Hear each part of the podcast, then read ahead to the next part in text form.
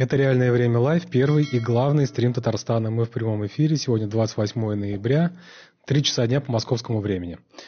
Как обычно, как всегда, я призываю всех, кто нас смотрит, подписывайтесь на наши каналы в Ютубе, Рутюбе, ВКонтакте, на телеграм-канал «Реального времени», вне зависимости от того, где вы нас смотрите.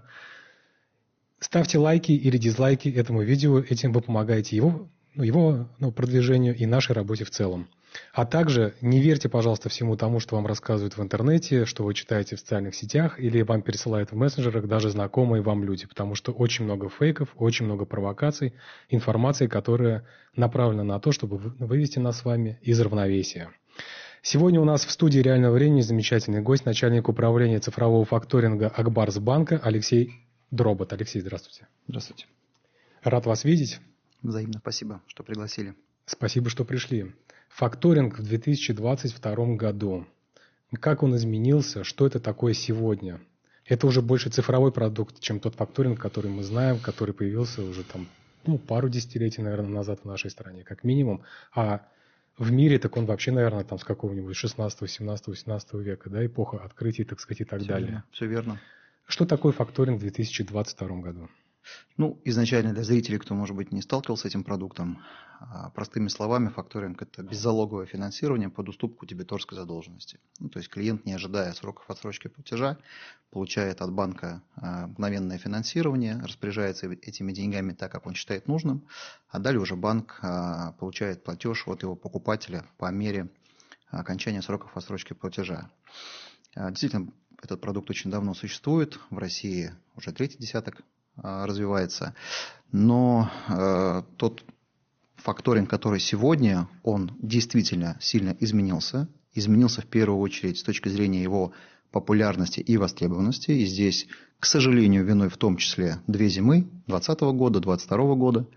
А с точки зрения цифровизации, о которой вы говорите, но мы, как профессиональные участники этого рынка, сделали это достаточно давно, еще в начале, там, может быть, 11-12 год сделали, сделали это э, органически, потому что мы минимизировали свои операционные риски в первую очередь, поэтому э, весь документооборот, все взаимодействие с клиентом перевели в цифру. А сегодня же э, популярность факторинга, она э, может быть очень прозрачно видна по цифрам. Если брать 2021 год, то объем выплаченного финансирования составил рекордные 5,7 триллионов рублей – прибавив 2 миллиарда только за последние полтора года. Совокупный объем факторингового портфеля тоже достиг рекордных значений. Это 1,6 триллионов рублей, а, и он подрос за последний год на 400 миллиардов. Ну, то есть такие значения, которые никогда раньше мы и не думали, что так быстро к этим значениям подойдем. И здесь, конечно, кто-то может сказать, что это связано в том числе с инфляцией, это будет правда, но основной все-таки а, драйвер роста – это активные клиенты, которые начали, начали пользоваться этим продуктом.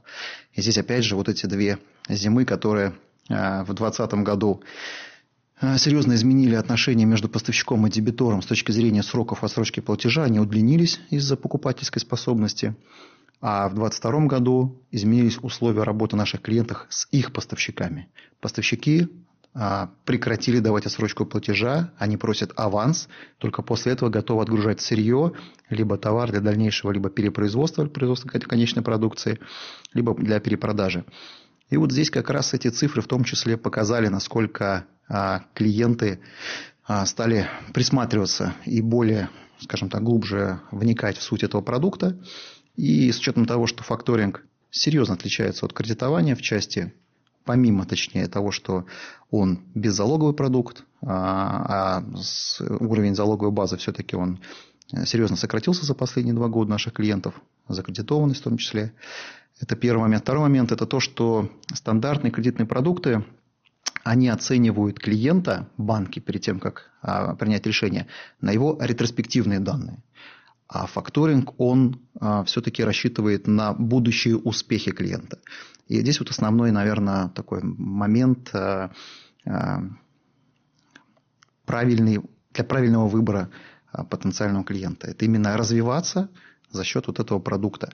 Ну и третий момент – это, конечно же, скорость принятия решения. Это то, что, то, что сегодня, как раз в том числе с помощью цифровизации, мы позволяем а, нашим клиентам получать очень быстрое решение. Принятие этого решения происходит буквально за 1-2 дня, а в некоторых случаях и короче, быстрее. Ну и, соответственно, начинать быстрее прибегать вот к возможности пополнения оборотных средств, ну, то есть пополнять свою ликвидность. Если мы говорим для непрофессионала, для, допустим, ну, компании новой или компании, наоборот, слишком старой для того, чтобы пользоваться факторингом, привыкшей работать с наличкой и так далее, хотя я уж сомневаюсь, что таких примеров да, очень здесь... много. Да, но тем не менее, если простыми словами объяснить, э, в какой ситуации для компании лучшим решением будет факторинг э, по сравнению с любым другим, ну, кроме закрыться и ничего не делать?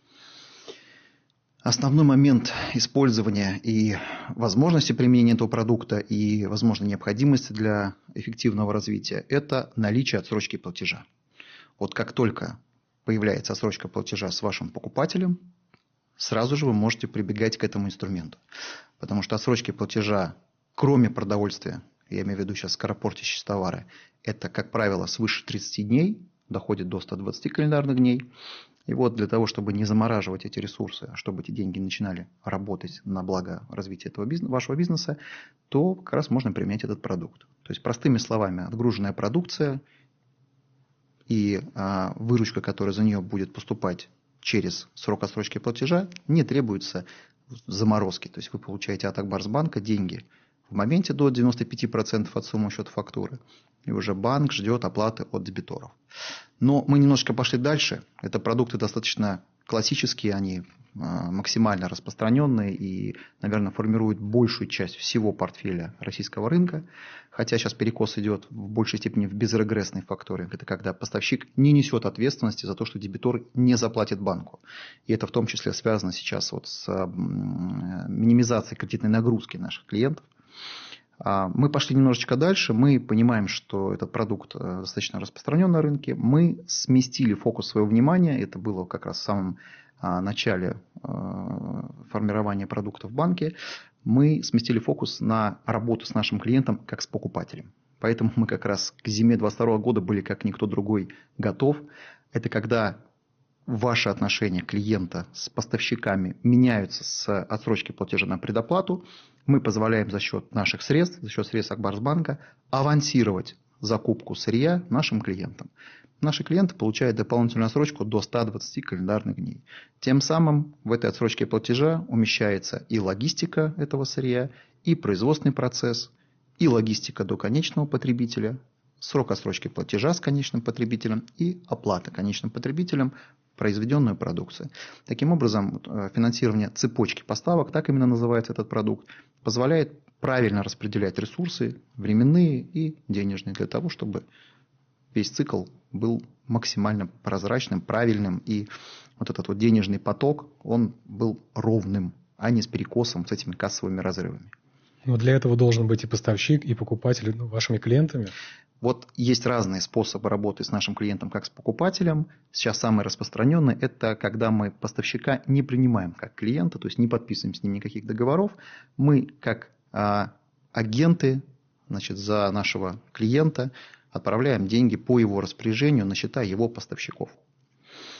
А, более того, сейчас мы сделали еще следующий шаг – ну, то есть сначала мы оплачивали поставщику уже отгруженную продукцию, потом мы начали авансировать поставщика, то есть еще товар не отгружен, а мы уже за нашего клиента а, оплатили а, этот аванс. При этом, кстати, здесь еще есть один дополнительный эффект. Если наш аванс позволит изменить стоимость покупаемого сырья, то вот, это, вот этот дисконт, он нивелирует стоимость расходной части по факторингу, и стоимость в конечном счете становится еще ниже, чем стандартные кредитные продукты, которые обеспечены твердыми залогами. А, так вот, получается, что когда мы за клиента, его поставщику авансируем э, закупку, проходит какое-то время, поставщик отгружает сырье нашему клиенту, и наш клиент дальше уже там распоряжается этим сырьем как необходимо, ему либо он перепродает, либо производит готовую продукцию. Но мы подумали, банк не санкционный у нас. У нас на сегодняшний день открыто 8 корсчетов а, с дружественными странами. А сейчас мы ожидаем девятый корсчет, это в рупе с Индией.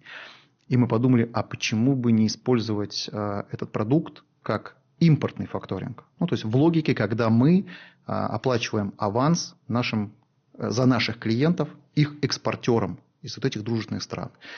То же самое получается, наш клиент получает дополнительную срочку до 120 календарных дней, получает, скорее всего, дисконт на товар, потому что мы можем в большем объеме его оплатить да, и заранее. И далее, после прихода этого товара, сырья, клиент производит конечный продукт и поставляет его на полки наших клиентов, в том числе дебиторов, с которыми мы работаем, либо на дебиторов, которых мы не знаем, но с которыми мы готовы были бы подружиться. И далее происходит вот уже работа с внутренним рынком, с его реализацией оплаты нам в Акбарсбанк. А кроме рупии, Алексей, какие еще есть там валюты?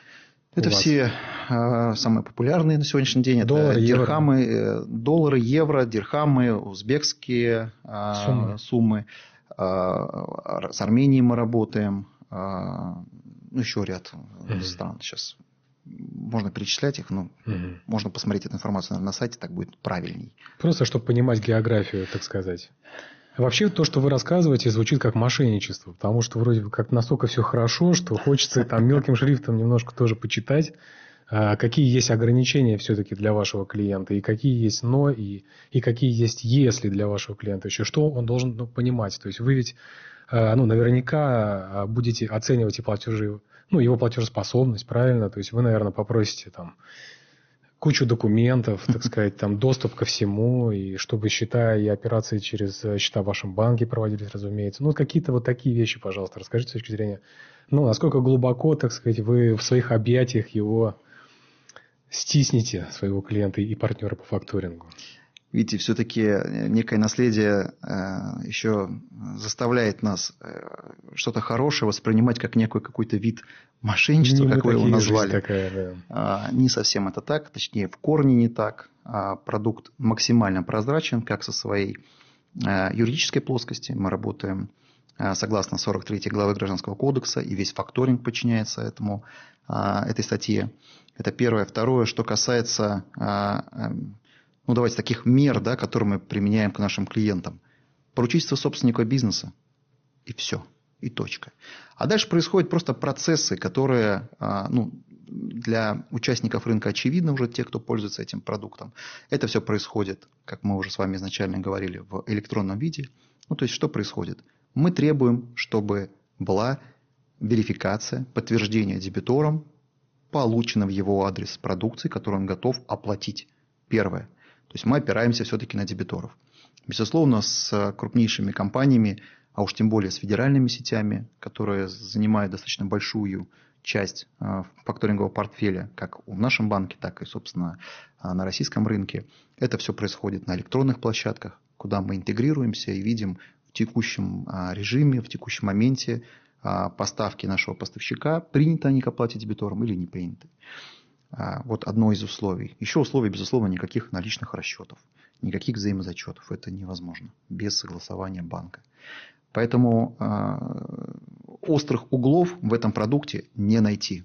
Даже более того скажу, э, распространенный миф о том, что этот продукт сильно дороже, чем стандартные кредитные продукты, уже давно разрушен. Это было тоже давно достаточно, произошло достаточно давно, связано в какой-то момент времени с переликвидностью в денежных средств в банках, и просто начался демпинг на рынке. Хотя, если брать практику европейского Э, факторинга, то этот продукт раза в два дороже, чем продукт наш, э, российский. И э, связано это с тем, что все-таки в Европе этот продукт воспринимают как комплекс услуг. И это правда, это так. В комплексе услуг входит и финансирование, и минимизация рисков, и работа с дебиторской задолженностью. В российской практике за факторингом идут предприниматели, клиенты, которые в первую очередь видят этот инструмент как пополнение оборотных средств. А, но тем не менее мы видим, что а, как только дебитор, а он обязан подписать уведомление о том, что происходит уступка прав требований, как только он подписывает уведомление, платежная дисциплина в корне меняется. То есть, когда мы принимаем клиента на обслуживание и видим его а, обороты э, и платежную дисциплину с его дебитором, мы видим, что срок отсрочки платежа не всегда соблюдается. Как только приходит клиент на факторинг, мгновенно происходит систематизация платежей, своевременная в рамках отсроков отсрочки платежа. Поэтому никаких тут даже намеков на какие-то мошеннические вещи какие-то нет, конечно. Это э, очень хорошая замена стандартным кредитным продуктам. Если есть товарооборот, если он регулярный и если клиент с этим продуктом будет развиваться. То, о чем я в самом начале сказал. Да? Не только ретроспективные данные нас беспокоят. Нас беспокоит, будет ли этот продукт эффективно встроен в модель, в схему а, с клиентом. Если мы понимаем, что мы неэффективны, ну, например, это разовый контракт, одна отгрузка, и, в принципе, срок отсрочки платежа не столь критичен для клиента, то, конечно же, мы не будем настаивать. Но если это периодические поставки, систематические поставки, конечно же, мы участвуем. Это первое. Второе, если уже говорить про а, сегменты бизнеса и отрасли, кто пользуется этим продуктом, абсолютно все сегменты бизнеса, малый, средний, крупный. У нас есть клиенты малыши, которые постепенно, постепенно наращивают свои обороты. А конкретно вот есть поставщик, который занимается орехами. Да? Сейчас это определенная там сложность с ними. Вот постепенно, постепенно с нами развивается. Поэтому это все сегменты бизнеса. Это первое. А второе, с точки зрения отраслей, это и фармацевтика, это и продукты питания. Более того, помимо а, факторинга, применяемого к отгрузке товара, есть еще возможность применять факторинг в а, предоставлении услуг. То есть какие-либо работы, подрядные работы на нефтяных компаниях, например, когда поставщики что-либо производят либо на скважинах, либо уже на а, этапе переработки. А здесь, пожалуйста, КС-2, КС-3, подтверждающие документы, то есть акты о выполненных работах. Мы также их финансируем до 100% от суммы, от суммы этого акта. Поэтому даже в этом случае, выполняя какие-либо услуги, клиент не терпит издержек вот с этим сроком отсрочки платежа, когда ему за эту услугу заплатят, а эти деньги пускает для того, чтобы дальше-дальше развивать свой бизнес. А сколько в процентах годовых у вас стоят ваши ну, продукты от сих до сих, скажем Давайте так? вам среднее значение среднее, назову. Давайте среднее. Это ключевая ставка плюс 3%. 3%. Да. А дальше уже зависит от объемов, от сроков отсрочки платежа и от продукта, который мы применяем. А на услуги вы только э, нефтяным компаниям, их подрядчикам, или любые услуги можно у вас, вплоть ну, до маркетинговых? А, и маркетинг в том числе. Uh-huh. В портфеле есть компании, которые оказывают логистические услуги, как а, федеральным сетям продуктовым, так и логистические услуги, в том числе с перевозкой пассажиров, ну, то есть вахтовый метод, кто работает, оказываются услуги по их логистике этих сотрудников, в том числе даже такие услуги мы финансируем. Алексей, скажите, как вот вы думаете, вы, конечно, в самом начале уже сказали про вот эти две зимы, так сказать, сложные. Вот вы как думаете, вот такой расцвет э, факторинга, и, ну, если это можно называть расцветом в динамике, хотя вот абсолютные цифры вы называли, там 5-6 триллионов, это не так уж и много в сравнении с кредитованием. И вот можно ли связывать этот расцвет факторинга с той политикой, как бы, которая в сфере кредитования сейчас устоялась при достаточной ликвидности банков, недостаточной возможности для финансирования относительно рискованных заемщиков на фоне вот этой всей сложности и турбулентности экономической? Или факторинг настолько сам себе прекрасен, что именно поэтому он растет? Факторинг последние 4 года развивается быстрее других кредитных сегментов. И более того скажу, что если говорить про сегмент малого и среднего бизнеса, то стандартное кредитование развивается за счет субсидиарных продуктов, за счет поддержки в том числе корпорации, МСП и так далее. А факторинг органически, не субсидиарный продукт, органически развивается. Поэтому говорить о том, что это вот именно за эти два года произошло, какая-то политика изменилась. Нет, он всегда рос, причем ежегодный рост от года к году, последние 4 года, составляет не менее 30%. А, просто понимаете, в чем дело? Сам по себе продукт э, еще в 2008-2009 году когда мы его старались развивать на Дальнем Востоке в том числе, а, это было что-то незнакомое абсолютно. Что? Какой-то факторинг, это какая-то масса кипа документов, которые наш бухгалтер обязан вам передавать. То есть это, это было очень много э, таких, знаете, шоры просто у людей, шоры. Вот есть что-то простое, классическое, овердрафт и кредитование. Да? Сегодня, когда идет популяризация, когда мы все чаще и чаще, чаще показываем и успехи, то есть best practice у нас на всех мероприятиях, и вот э, буквально 2 декабря у нас будет проходить здесь в Казани бизнес-завтрак для э, наших потенциальных клиентов, для наших действующих клиентов. Мы будем рассказывать, как э, помогло... Э, значит, как 2 декабря где, как попасть? 2 а, декабря а, в отеле «Лучаны» у нас будет проходить бизнес-завтрак. В Казани. А, да, Лучаны. это будет в Казани. Значит, мы приглашаем всех, кто заинтересован, в принципе, в о том, чтобы узнать про этот продукт более подробно, узнать про продуктовую линейку, которую Акбарсбанк предоставляет. И мы можем в конце значит, нашего с вами, нашей встречи э, ссылку отправить. Давайте ссылку в описании добавим, Артем. Ссылку в описании, да, где вы можете пройти онлайн-регистрацию. А, те зрители, которые нас смотрят не из Казани или по каким-то причинам 2 декабря не могут находиться, мы делаем онлайн-вещание. Поэтому всех приглашаем, будет очень интересно. Будем погружать вас в мир этого прекрасного факторинга, этого прекрасного продукта. И мы уже будем более подробно останавливаться на каждом а, из инструментов в рамках этого а, продукта, а, где он применяется, какие, какой эффект от этого получают наши клиенты. И будет даже у нас такое немножко как это, новинка, в общем, экспериментируем, будет такое э, интервью с нашими действующими клиентами, то есть на общие темы, в принципе, как это помогает продукту развивать и быть эффективным э, бизнесу наших действующих клиентов.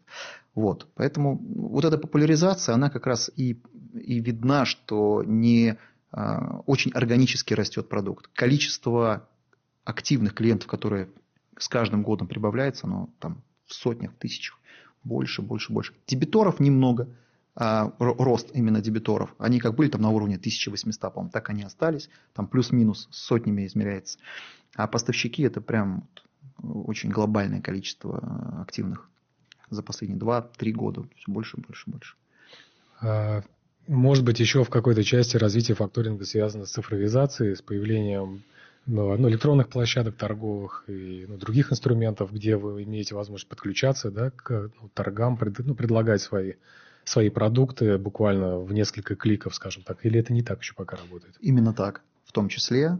И как раз, э, опять же, вот мне уже не хочется, конечно, трогать эту тему, но вынужден. Да? Локдаун, он а, достаточно внезапно обрушился на банковский сектор в том числе, как и на все остальные сектора экономики, но факторинг был первый готов к этому. Нам не нужно с клиентом встречаться. Несмотря на то, что мы ограничены в, в офисах, офисов присутствия в Российской Федерации, мы работаем с теми регионами, где нас нет. Потому что нам с клиентом не нужно встречаться. Хоть и хочется встретиться, э, пообщаться и посмотреть, э, как, как живет его предприятие, как живет его производство. Но, тем не менее, мы были к этому готовы, и поэтому, как только произошло то, что произошло в 2020 году, а, в том числе мы на этой почве наблюдали, насколько важно было поддержать бизнес с точки зрения его Э, ну, вот этой ситуации, связанной с дебиторской задолженностью, которая увеличивалась, за ней шла и кредиторская задолженность, и с этим надо было что-то делать. А, как я уже сказал, залоговая база низкая, поэтому нужно было это куда-то либо продавать, либо уступать. В нашем случае как раз мы позволили нашим клиентам иметь ресурсы, как я уже сказал, эти ресурсы не целевые. Это тоже отличает от продуктов стандартного кредитования. Вот сейчас за, за последние 8-9 месяцев с начала специальной военной операции у нас как бы архитектура потребительского рынка, мягко, если это так ну, называть, она изменилась, поменялась. Э, понятно, что все основные процедуры не поменялись, э, ну, ключевые действующие лица, понятно, не всегда поменялись, но тем не менее, мне кажется, ну, для вашей сферы деятельности это тоже было потрясением. Мы говорили о вашем продукте, и я хочу с вами как с экспертом поговорить. Вот. Лично ваше мнение я хочу узнать о том, как, э, что поменялось и что еще поменяется вообще на нашем а, ну, потребительском, по сути, рынке России, потому что есть еще определенный отложенный эффект у всех тех событий, которые происходили и происходят, и еще будут происходить. Как вы считаете, к чему все идет? И чем это ну, нам грозит, и какие возможности нам это дает? Достаточно сложный вопрос, на самом деле. А, и почему он для меня сложен? Потому что вы абсолютно правы, здесь есть отложенный эффект то, что прошло достаточно большое время, количество времени с момента начала военной спецоперации, а, пока еще не дало такого, того эффекта, который может быть сформирован уже в ближайшем 23 году. А, с точки зрения, опять же, сегментов бизнеса, где может повлиять те или иные факторы, это, наверное, в большей степени подвержен малый бизнес. Это в том числе было э, заметно по мобилизованным гражданам, да, которые являлись и генеральными директорами, и собственниками компаний, которые просто оставляют этот бизнес на кого-то. Да.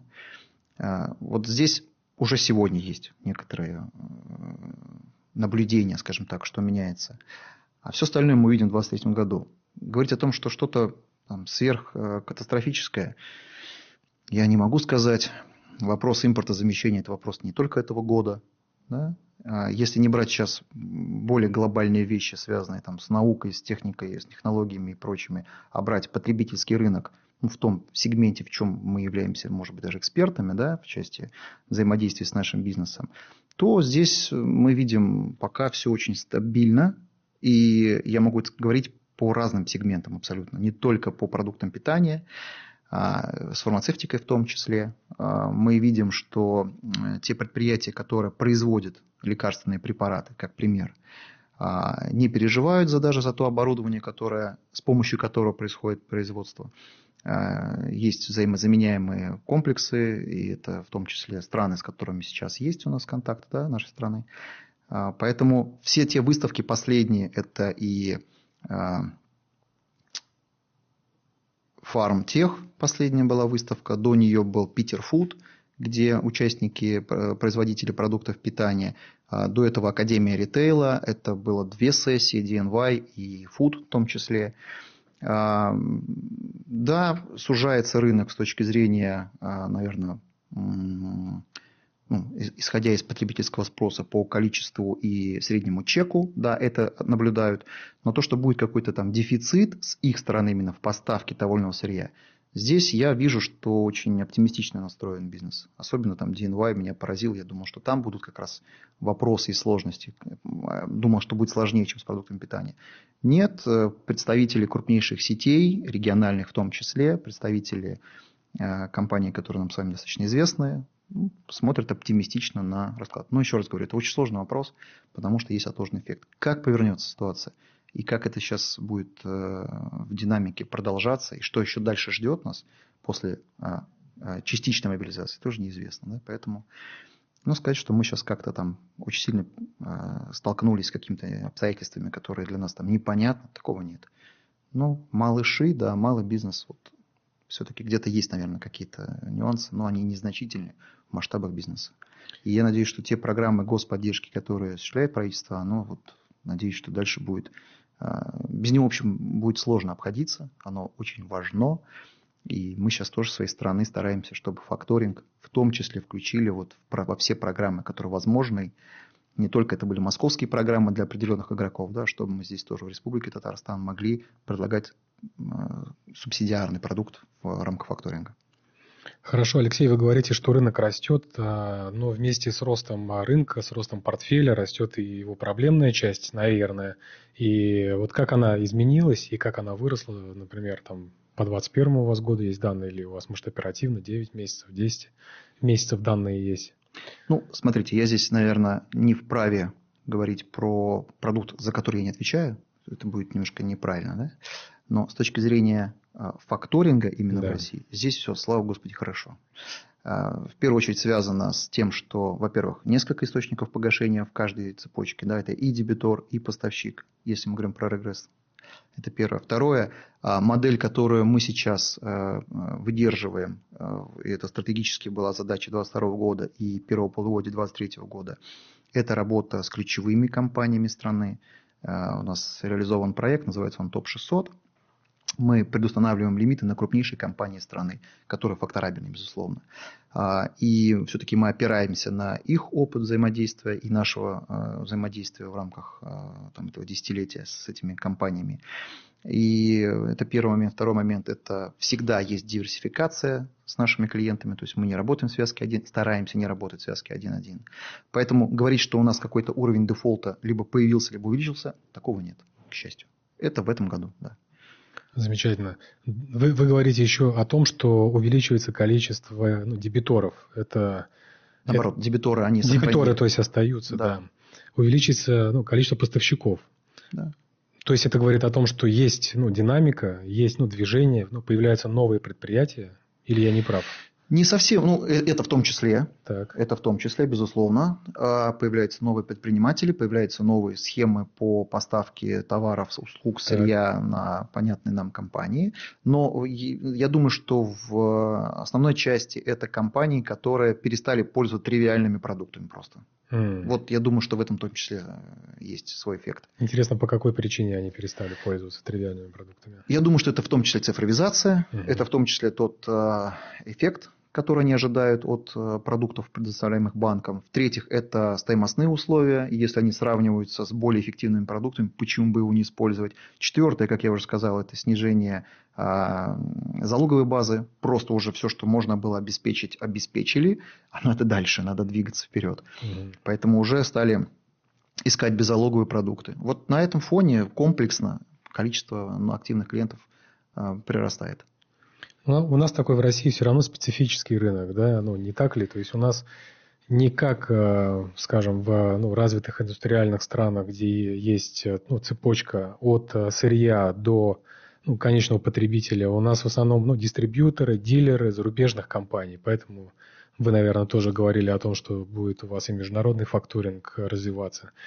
Но здесь вы как считаете, ну, возможно ли изменение ситуации, вот создание новых производств, что этому мешает? А, ну, возможно ли, например, э, цифровизация полная э, в этой ну, цепочке от производства до конечного потребителя? И сам факторинг, э, ну, который изначально зарождался как ну, не только финансовый продукт, но и ну, консалтинговый в какой-то части, наверное, продукт. В какой-то части, да. Возможно ли его все-таки вот, вот такое вот возвращение к истокам ну, скажем так, в нынешних условиях. Или банкам это не интересно. То есть банкам интересно, чтобы ну, был регрессный факторинг, э, и все несли, так сказать, ответственность за, за эти деньги. И главное, наверное, не банкам. Я понимаю, что банки работают с клиентами, и они заинтересованы поддерживать клиента. И с удовольствием бы, наверное, и бухгалтерию предоставляли какую-то, и работу с дебиторкой, с кредиторкой для дебиторов, с дебиторкой для кредиторов. Но есть же еще и центральный банк, который вводит ну, свои, скажем, нормативы, свои требования. Как-то я ну, понимаю, что вы, конечно, должностью, так сказать, ограничены, но ваше личное мнение хотелось бы узнать на, на этот вот счет. Ну, смотрите, давайте начнем по порядку, да? Давайте. С последнего. Касательно того, а, хочет ли банк или не хочет предоставлять консалтинговые услуги. Хочет, не хочет, но это делает, потому что сам по себе продукт, он подразумевает и консалтинг, и а, информационное сопровождение, и, безусловно, еще и работу с твоим клиентом, да, с твоим дебитором. А, с точки зрения европейского рынка, вы абсолютно правы. А, практика работы в финансировании цепочки поставок, когда мы с тобой разбираем твою закупку, понимаем маржинальность закупки твоего сырья, понимаем процесс производственный, понимаем, кому мы его продаем и как долго продаем, а, конечно же, для банка и для клиента становится бизнес-схема более прозрачная, менее рискованная. Ну, я уже молчу там про операционные риски. Да? Поэтому а, там перекос рынка европейского а, с нашим рынком был вот в такой пропорции. 85% это был безрегрессный факторинг до 2018 года в Европе. 15% регрессный. Ну, то есть такое доверие контрагентам, что не нужно опираться на поставщика. Же конъюнктура была как раз сложна, и в этом как раз отличие, собственно, и есть. А, и до сих пор она присутствует на самом деле, но уже как-то становится более а, прозрачной и понятной. У нас было 15% без регресса, 85% регресс. То есть для нас два источника погашения – это прям классно. Сегодня а, более 80% всего портфеля – это безрегрессный факторинг это как раз тот ориентир на, те ключевых, на тех ключевых дебиторов, на которых можно принять этот риск и с одним дебитором работать с сотнями, с тысячами его поставщиков. Вот эту схему как раз э, выбирают сейчас все больше и больше э, факторинговых компаний. Это, кстати, к вопросу регулятор, регуляторного риска. Именно поэтому факторинг – это тот э, один из немногих видов продукта, который всегда стоит рядом с банком. А, вот. Теперь, что касается э, вот этого желания, уже я говорю, как есть, желание участвовать в консалтинге, участие, желание участвовать в бизнес-процессах э, клиента, это как раз то, к чему мы сейчас идем. Почему мы сделали акцент на закупку, почему мы э, рассчитываем на эту сторону, потому что мы понимаем, как работает сторона внутреннее, ну то есть когда внутреннее именно в российское, это касается и импорта, и касается касательно закупки э, сырья в России. Мы понимаем, как работает со второй стороны, поэтому мы, мы, мы можем применять те продукты, которые мы сейчас создали, для финансирования цепочки поставок, когда мы участвуем в маржинальности. И на этой базе сейчас я очень э, надеюсь, что мы сможем э, сформировать все-таки тот продукт, который будет относиться к исламскому факторингу. Мы еще и к этому идем. А, странно здесь в Республике Татарстан не делать этого продукта. И здесь как раз о чем говорит Байдан, да, не нужно, нельзя процента да, платить, но участвовать в распределении дивидендов прибыли возможно. И как раз финансирование цепочки поставок – это одна из тех моделей, при которой мы с тобой участвуем в закупке.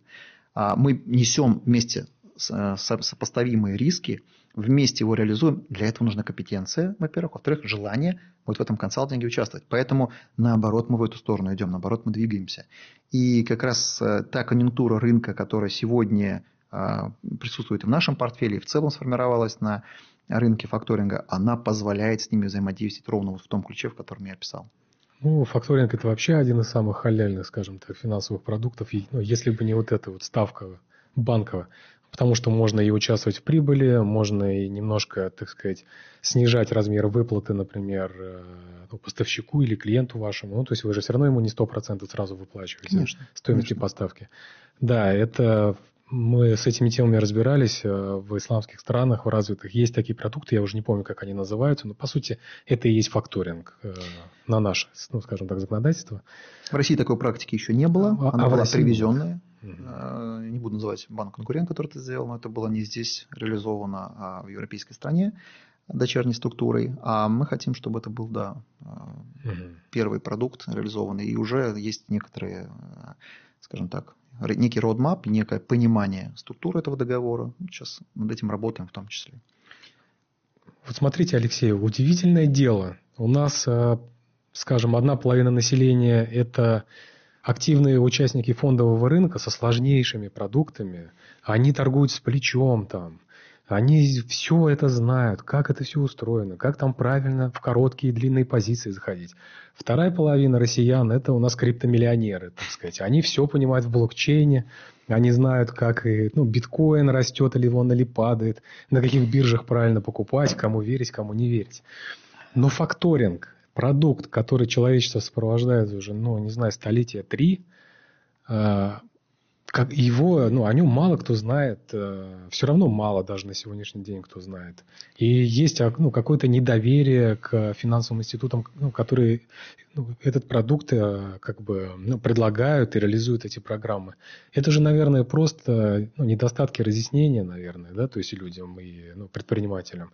И это, наверное, перекосы, о которых вы говорили, связанные с тем, что ну, раньше было кредит ну, проще получить, чем э, войти в схему ну, факторинга. Или это просто такой ну, момент времени, что ли? Потому что я вот всю жизнь был убежден, даже когда еще мы следили, так сказать, ну, за творчеством банкира Мусина, Статфундбанком, который э, ну, реализовывал схему факторинга с торговой компанией дома. То есть, ну, это понятная была схема, она была правильная, потому что она была, ну, максимально белая, так сказать. Но она была провальной. Может быть, в этом дело, что Э, были перекосы на нашем российском рынке, связанные с этим видом финансирования. Как вы считаете, какова емкость рынка факторинга? То есть, насколько далеко еще мы от его предела? Если сейчас 6, там вы говорили, триллионов. Или... 5,7, да. Да, то ну, сколько может быть и должно быть, по вашему мнению? Смотрите, по поводу доверия и недоверия. Недоверия как такового уже нет. Если э, в числе финансистов сидят грамотные, образованные а, сотрудники, да, то руководитель... Что редкость. А, кстати, вот э, немножко не, немножко не, не, не согласен, немножечко. Есть уже люди, с которыми приятно взаимодействовать, причем и в Республике Татарстан, и на московском рынке, которые знают как минимум, о чем идет речь.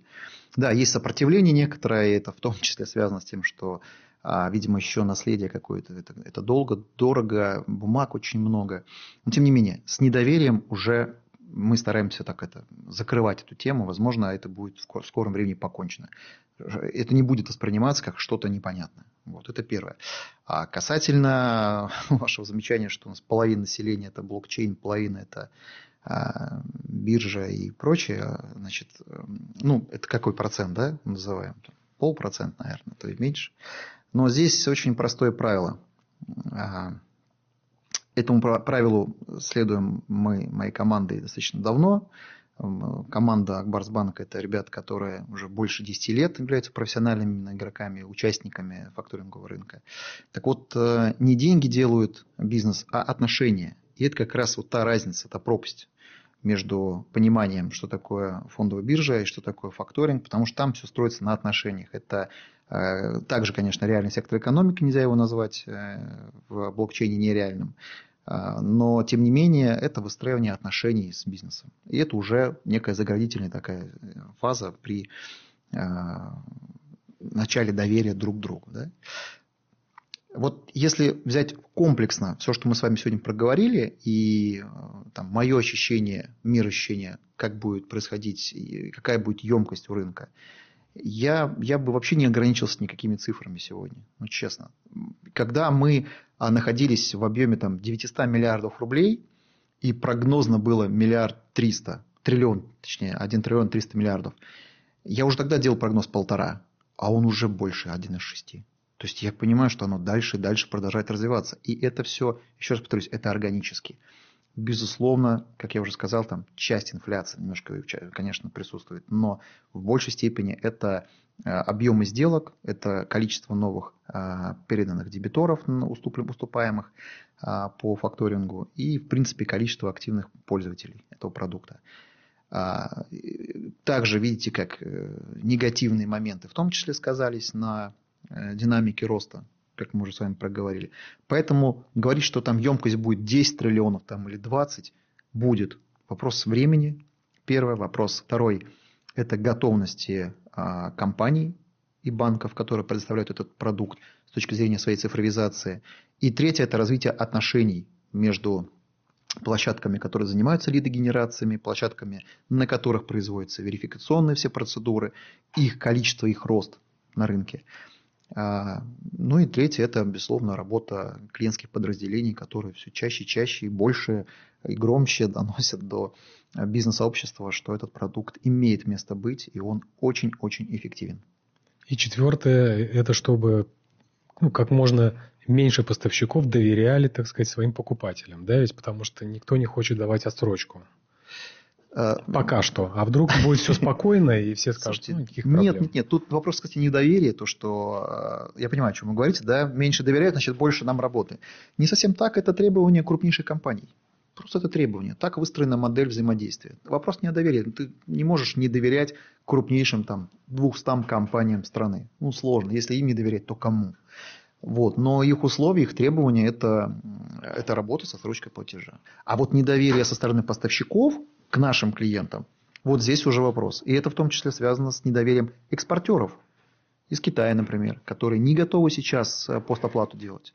Сначала мы увидим деньги, и потом через какое-то время мы тебя отгрузим. И вот здесь как раз вот эта сломанная модель, э, раньше была ассоциация э, Factoring Chain International FCI, которая предусматривала возможность предоставления э, встречных гарантий либо за импортера, либо за экспортера, в зависимости от того, какая страна инициатором выступает. Сегодня этой ассоциации для российского рынка не существует. Даже действующие члены не смогли оплатить э, свои взносы и продолжить взаимодействие. Вот, вот это уже надлом. Поэтому с этой стороны, наверное, больше можно говорить о недоверии. И то мы здесь, видите, мы понимаем, что если у нашего клиента – на внутрироссийском рынке все хорошо устроено, он продает, товар реализовывается, отсрочки платежа не удлиняются, мы понимаем, в каком он сегменте находится, в какой, а в целом каком, а, какой отрасли. Ну, то есть мы же, то, о чем мы разговариваете, да, про консалтинг, мы же понимаем, что происходит. Если у одного клиента, у одного дебитора происходит надлом, мы понимаем, что это может происходить и с другими клиентами. Поэтому мы тоже тут мониторим, общаемся, узнаем э, источники, причины. То есть очень быстро, оперативно реагируем на изменения рынка в э, текущем режиме. Вот.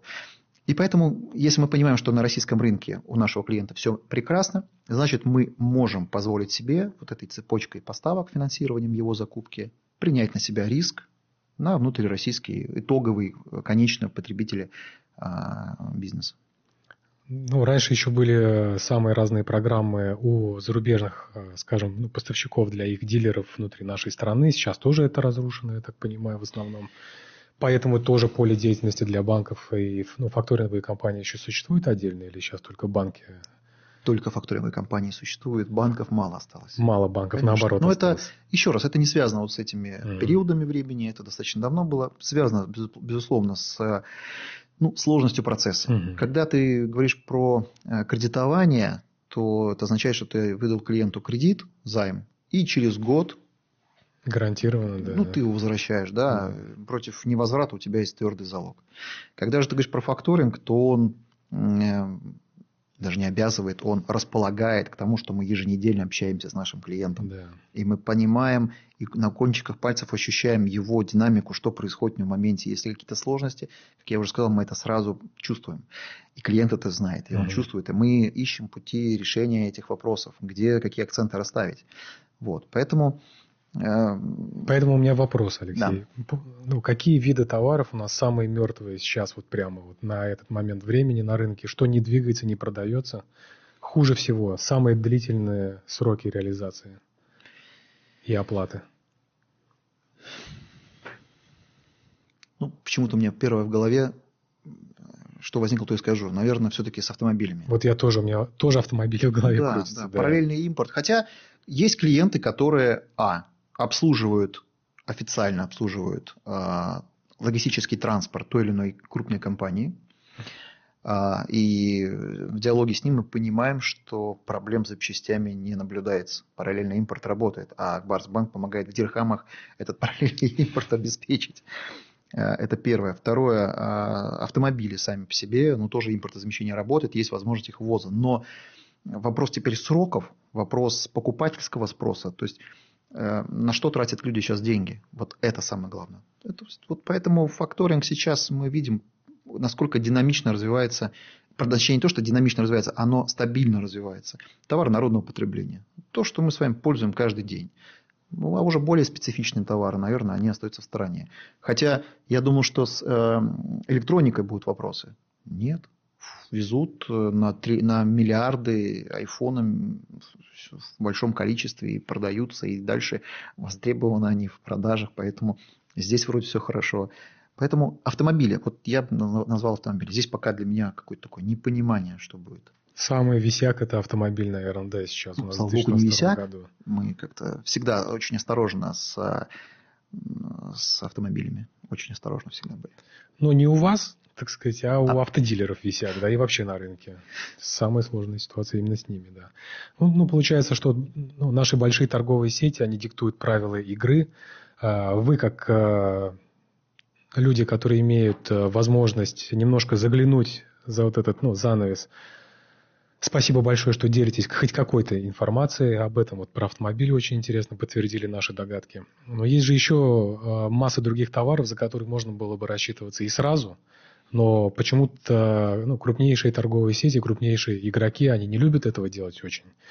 И как-то держат деньги. Вот а, скажите, а с их ну, точки зрения, а, ну зачем, почему они так действуют? Из-за чего так сложилось? Это на нашем рынке только или за рубежом да нет, везде? Это везде, это везде такая ситуация. Там истинно причины, мне кажется, для бизнеса понятны а фактически это срок на то, чтобы реализовать товар. И здесь тоже государство же вмешалось в эту историю. И здесь ну, неплохо вмешалось, скажем так. А есть закон о торговле, который просто взял ограничил. Потому что раньше сроки отсрочки платежа доходили до каких-то невероятных значений. И э, в том числе, ну, мы, мы же с вами наблюдали там сумасшедший рост, допустим, там, пятерочки, да, перекрестка, сколько магазинов, а, магнит, Тандер, какое количество магазинов в принципе появилось. Уже у каждого дома, да, рядом в шаговой доступности есть этот магазин. Тоже неплохо. Они заменяют э, не всегда качественные магазины с качественным товаром. Да? То есть здесь какой-то контроль есть. Поэтому это в том числе связано с этим. А, но закон торговли очень четко ограничил скоропорт. Я говорю про молочку, про хлебобулочные изделия. А, Социально значимые товары. Там, ну, везем, да. безусловно. Просто он ограничил, говорит, ребят, давайте так, 40 календарных дней и все. А все остальное, вот смотрите по э, дате, э, когда срок, ну, срок, срок годности у товара закончится. Поэтому нет, здесь все более-менее в разумных пределах. Э, я не вижу, что там прям поставщики, производители серьезно вот из-за этих сроков раньше, раньше было сложнее. Там сильно страдают, они просто пользуются факторингом, да, и не ждут, когда закончится срок отсрочки. Вот, поэтому ну, вот так. А более того, я скажу, что сейчас очень популярным стало на полках, это STM, собственно, торговая марка, сети той или иной, да, в которой вы покупаете товар, продукцию. Здесь вообще льготные условия для производителей в части встречных требований, э, всяких там маркетинговых услуг, за которые поставщики платят, ну и так далее, и так далее.